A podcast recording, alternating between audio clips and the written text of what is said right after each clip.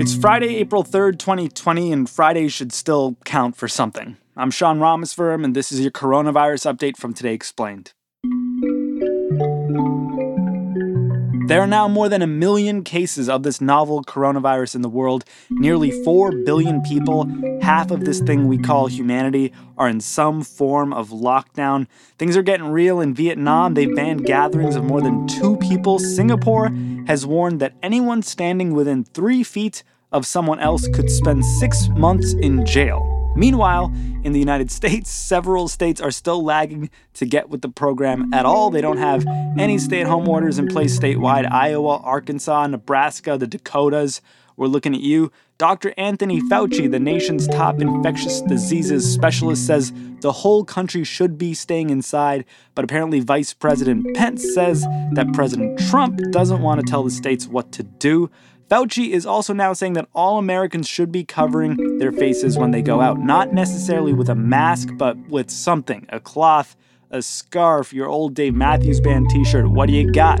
Fauci told Fox and Friends today that this recommendation is based on new data that says that the virus can spread just when people are speaking to each other in close range. According to President Trump, the CDC is now officially changing its guidelines to say people should be wearing non medical masks. Much more on masks in today's show. And lastly, in case you are concerned, there will be an Anthony Fauci bobblehead. According to the Associated Press, the National Bobblehead Hall of Fame Museum in Milwaukee, Wisconsin is working on a bobblehead of Fauci wearing a suit as he makes a motion showing how the nation needs to flatten the curve.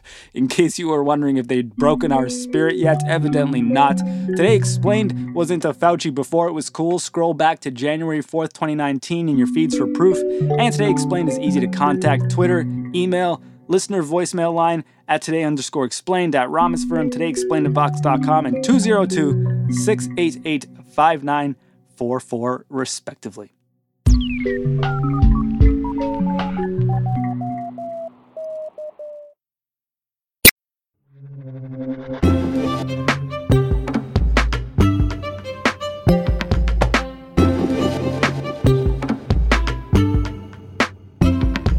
We dedicated the last two Fridays shows to your questions. We answered a bunch of questions in each of those episodes. Today, we're going to answer just one because it's a biggie. Hello, this is Matthew calling from Nashville, Music City. But my question today is not about the art, it's actually about the masks that I see people using on their face. What's the deal with them? Do they do any good if you're not sick? To wear a mask or not to wear a mask? That is the question for many of us right now. Current CDC guidelines say healthy people don't need to wear a mask in public.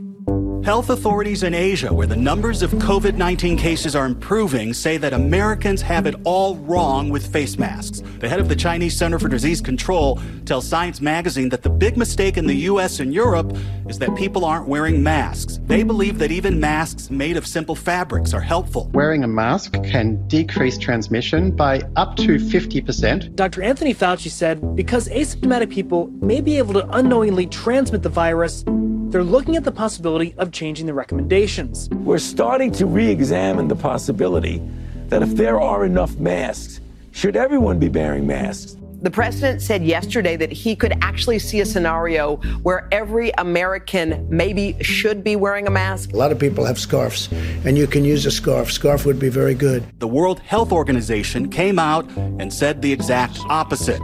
We don't generally recommend the wearing of masks in public. Tonight, in a stunning policy reversal, New York City joining California in urging the general public to wear non medical face coverings to stop the virus. We're advising New Yorkers to wear a face covering when you go outside and will be near other people. And we're going to have to get used to, you know, seeing each other like this. You know, this, excuse me. This will be the look. Today, we're going to try and clear up the mask question once and for all. Joe Allen is here to help. I'm an assistant professor at Harvard's T.H. Chan School of Public Health, and I direct the Healthy Buildings program there. And Joe, what, what kind of building are you in right now? I'm in a closet in a row house in Washington, D.C.? I'm in my uh, new office and actually the new classroom. I'm in my car, uh, like everybody else, making do as best I can. And this happens to be the quietest place I can find uh, in my home. Okay, respect. Joe, you spend a lot of time thinking about air quality and how it affects our health. Let's talk about air quality and the coronavirus. Mask on, mask off. The CDC said off. Now it's saying on. People are very confused, Joe. Yeah, well, I understand that people are confused. And that's uh, simply because the messaging coming out of CDC and this administration has been really confusing. Uh, it's been inconsistent. I mean, it was just today uh, that CDC finally came around and gave a firmer recommendation that the general public should be wearing masks. Prior to that, they hadn't been so clear. And the rationale we were assuming was because they didn't want to take away from masks that were intended to go to frontline workers. And that all makes sense and is and is good and true and right. But the messaging was never there. So the public was left confused and it was an inconsistent message. It works for healthcare, it doesn't work for the public. Um, so we're at the point now where they're making a firm recommendation, but right away the president undercuts that. And he says, well, I just don't want to wear one myself. It's a recommendation. They recommend it. Uh, I'm feeling good. I will say that there's uh, good news in this recommendation from CDC. They've said use non medical cloth masks. And that's exactly right. We cannot be using, the general public cannot be using masks that are intended for frontline workers. What we're talking about here are homemade, non medical cloth masks. And of course, there's a lot of people between us and healthcare workers. There's also grocery store workers, there's delivery workers, there's people working in Amazon warehouses and all the rest. So, and, and we're starting to see some issues there. What exactly was the reasoning the CDC provided when they gave this initial guidance? I think we talked about on the show. What we heard was we need to save the masks for healthcare workers. Is that the only reason they said don't wear masks? You know, I don't know their entire rationale. I'm not privy to those discussions. And I do understand that as a valid concern. And, you know, I'll tell you right now, I'm in a position we should be wearing masks, but I've been hesitant to say it publicly because uh, there is that fear, and it's real, is that if you tell people it helps if you have a mask and certain masks are better than others, well, the natural tendency is people to say, well, I want the best mask to protect myself, my family, my kids. And I'm also glad you brought up the other workers. You know, I, I tend to uh, call them the hidden heroes here. Uh, we spend a lot of time talking about doctors, nurses, and the frontline workers. And yes, uh, their their feats are definitely heroic and deserve the recognition. But there are a whole lot of people out there that are allowing the rest of us to shelter in place, essentially, uh, and do this social distancing. And that's everybody from the the food supply chain, the the grocers, uh, the people delivering packages, uh, and they also rightly have concerns about their own exposure. Yeah. But that's always been guidance for healthcare workers, right? This is uh, the idea of wearing a mask, in particular an N95 respirator type mask, is nothing new for people who work in hospitals. What's unique here is that all of a sudden uh, there's a crunch. Uh, this is our first 50 state disaster. Uh, it's an international disaster, so there's no relief or save coming from another hospital system who has extra supplies to share. Tell me a little bit more about the rest of the world. How consistent were those CDC guidelines we had up to today that said no mask needed when you look at other countries that have been taking this seriously for much longer than the United States? Well, the US approach is inconsistent with the rest of the world and I, you know, I don't think it takes much to notice that. We've all seen pictures of people walking around in Asia with masks uh, for a long time and this is nothing new over there. And it goes back to the SARS epidemic and MERS, another coronavirus. So culturally, it's accepted. In the United States, this is just not something we've done. And um, so it's different for us. Yeah. Are there other countries that have sort of acclimated to this new idea that, like, oh, we should really be wearing masks all the time, even if it creates social awkwardness or social distance, as as it might be? Well, yeah, I mean, other countries certainly the culture has changed. Austria banned people from entering supermarkets without wearing a mask. Ich bin mir vollkommen bewusst, it's not part of our culture. It's going to be a big change. But it's necessary to take this step and further reduce the spread. And, and you know, what seems awkward at first quickly becomes normal. And and I even take the example of our, you know, social distancing here and maintaining a six foot separation between everybody. So the first time I was out for a walk and saw a neighbor and we kept our six foot buffer between us, it felt funny. And now I don't even think twice about it. And in fact, it's uncomfortable and awkward the other way. If someone gets too close, you look at them and think, are you not aware of the guidance here? Norms can change pretty quick. And I think uh, that's what you've seen with other countries in terms of mask wearing. Well, tell me personally, since you're talking about your own experience, have you started wearing a mask to the grocery store yet, for example, or are you getting your groceries delivered? Yeah, I have started wearing a mask, and but I want to be really clear here that I think the science supports the use of masks, but this cannot be where a situation where the public wears masks that are intended for the healthcare system. So when I say I wear a mask, I wear something that's homemade over my nose and mouth. So I'm using a bandana at the moment. We have to walk a fine line here in the messaging. Masks work. I think the evidence is clear there when they're done right and worn correctly. But if that message gets out without the second message following right behind it, that the public cannot go out and start buying masks, then it becomes a disaster. So, my message is that masks should be worn, but right now they should be homemade masks.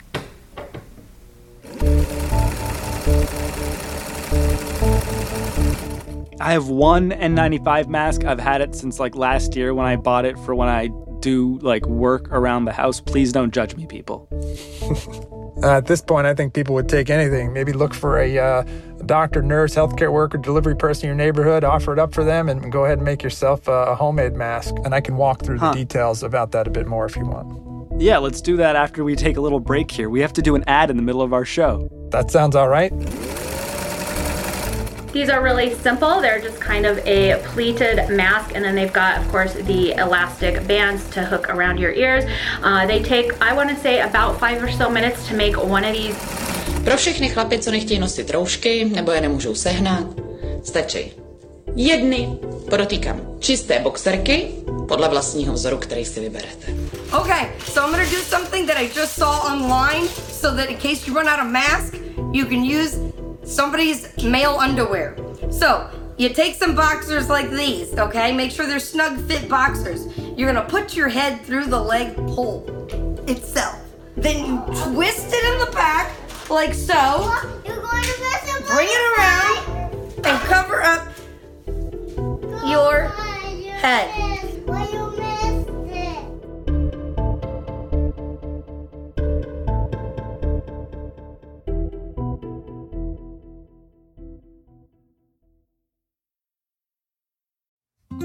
Support for this show comes from Sylvan Learning. As a parent, you want your child to have every opportunity, but giving them the tools they need to tackle every challenge, that takes a team. Now more than ever, educational support tailored exactly to what your child needs can make all the difference. That's why parents have trusted Sylvan Learning for 45 years as the ultimate teammate in their child's educational journey, instilling in them a love for learning and a passion for reaching the next level. And Sylvan's Insight Assessment can identify gaps in learning and areas that could be of concern for your child. It's a 360 degree view into your child's learning that you can't find anywhere else and helps ensure that your child didn't miss something in school that might put them at a disadvantage in the future. And right now, it's the best price of the year at $29. Go to sylvan29.com to learn more and get your child's assessment for only $29. That's S Y L V A N 29.com. This week on The Pitch, we're back to pitches. And this one's coming from my job. What Podcast AI does is it lets podcast producers become 10 times more productive. How much are you charging the pitch? We're charging $99, and Josh came in right before we doubled our prices. Mm. What's keeping something like a Restream from just going like, yep, we do all this AI now stuff too? So there's a lot of these older companies that are tacking on AI, mm-hmm. and that's kind of the issue. They're tacking it on. You built this really quickly. What's to stop anybody else from doing this? What's, what's the moat? How do you build a moat when you're building with AI? That's this week on The Pitch. Go right now and subscribe to The Pitch, wherever you listen to podcasts.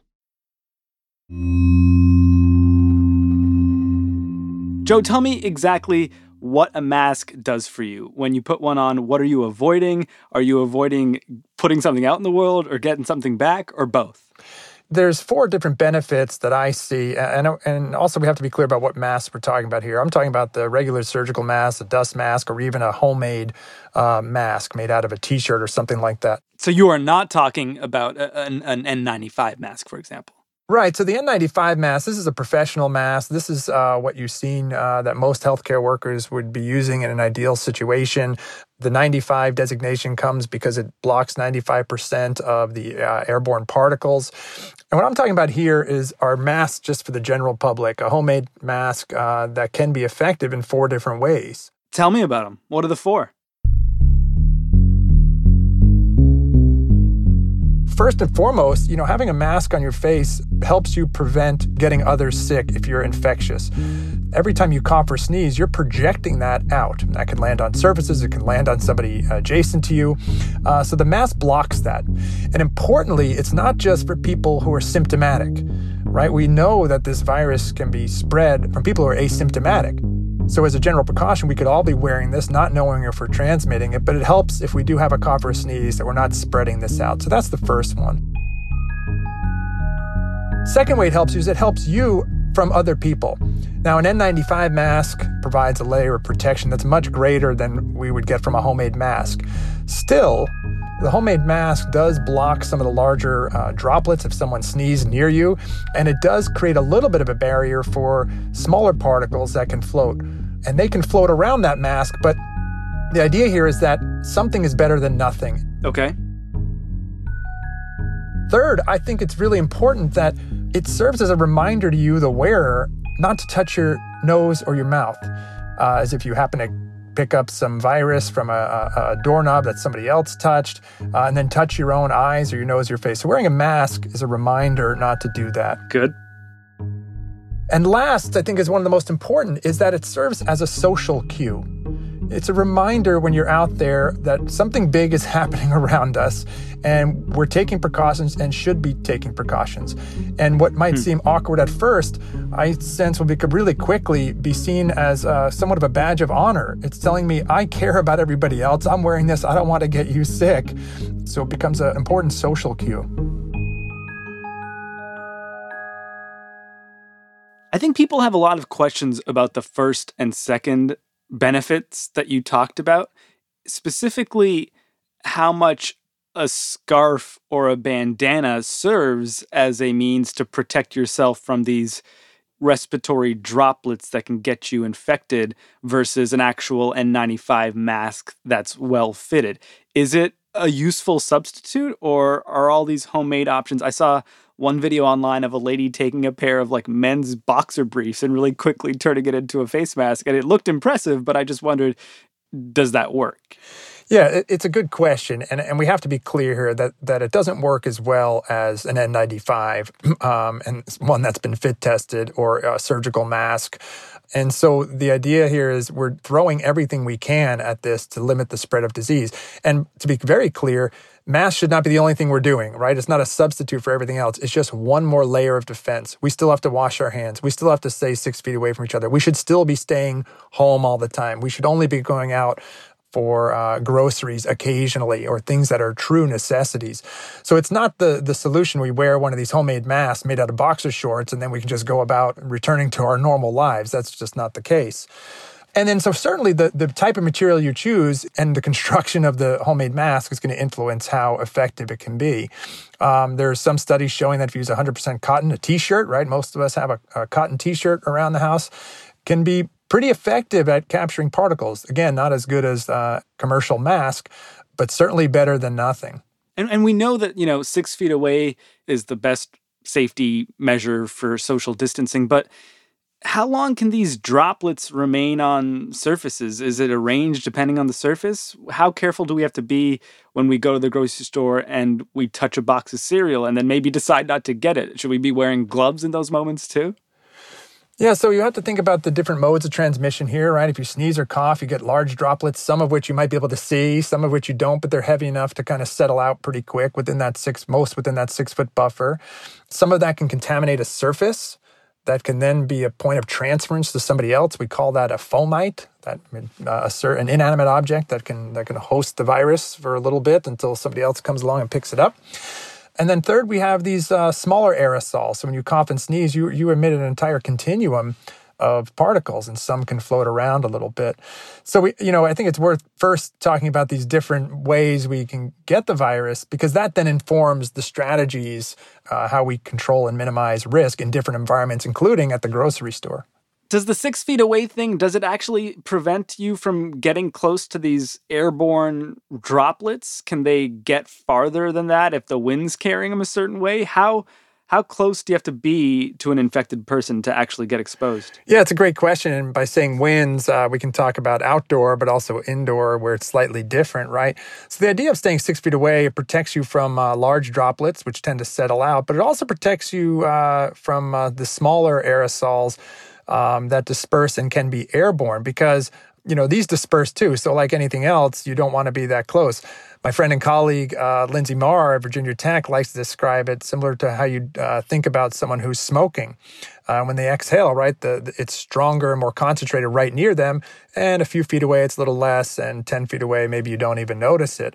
So the same thing is happening with particles or viral particles as somebody exhales. So the idea of staying six feet away is protective against the large droplets, but also against uh, the finer aerosols um, that can float around and stay in the air for longer times. You know, outdoors, less of a problem where you have wind and, and full dilution. Indoors, uh, it becomes a little more interesting. And how long can it stay on a surface indoors? Well, in the air, it can stay, uh, you know, for a couple hours. But again, it'll it sh- it'll be dilute. So the more time uh, and uh, with air exchange uh, or fresh air coming in and out, right, as the house breathes as it normally does, uh, it dilutes. So that's good. And on surfaces, uh, the virus can survive up to 24 hours on cardboard, for example. But there again, it's also over time, it's diminishing quickly. And this is why, you know, I wrote an article recently in the Washington Post talking about um, uh, the risks from receiving a package or going grocery shopping. And I described the risks as low and manageable because, um, you know, by the time you receive a package, if anything was on it, uh, there's a time lag until you receive it. And even in the worst case, a driver coming up delivering an Amazon package sneezes right on your box right before they hand it to you, uh, and that person's infectious and, and shedding a high viral load, and you take that box, you can still take some simple steps to protect yourself. It doesn't have to be this anxiety producing uh, feat, right? You can put that box down, let it sit outside, or if you have to bring it inside your house, just put it right down inside the door, let it sit for a couple hours, and again, the virus uh, goes away and becomes less of a problem, and then you wash your hands. So, uh, you know, some simple precautions. And later, if you open up that box, open it up, take the box, recycle it outside, wash your hands again. And in that way, you start to disrupt the, the causal chain, right? The presence of a virus on, on any kind of surface alone will not get you sick. It's uh, whether that transference happens. And the way to break that chain is uh, being careful and washing your hands. What I'm getting here is that what's really important right now for Americans and people across the world is to just take all of these precautions in concert is stay six feet away social distance stay at home wash your hands don't touch your face and when you go out cover your face be it with a mask or whatever you've got at home a, a bandana a, a scarf some men's boxer briefs hopefully new i guess what i wonder then is why didn't the cdc just come out and say that in the first place it's fluid and they're trying to give the ga- the best uh, guidance. And I think you had it exactly right. I mean, you're trying to throw up as many barriers as you can to getting this virus or getting infected. And, and so it's this all in approach. You're exactly right. It's cleaning surfaces, washing hands, it's covering your cough, it's staying six feet away from people. In your home, it's opening windows to let in more fresh air. So, you know, it, it's all of these strategies. And right now, do we know which one works best? No. Will we ever? Maybe, but probably not. And also, it doesn't really matter. None of these are so onerous or so burdensome that you would choose one and say, well, I have a mask on. I guess I don't need to wash my hands. There's no such thing as zero risk. And so the ultimate goal here is just to minimize risk. Joe, thank you so much. And thanks for making time for us from your office slash car. Yeah, yeah. Likewise from your closet. Was uh, nice to join you. yeah.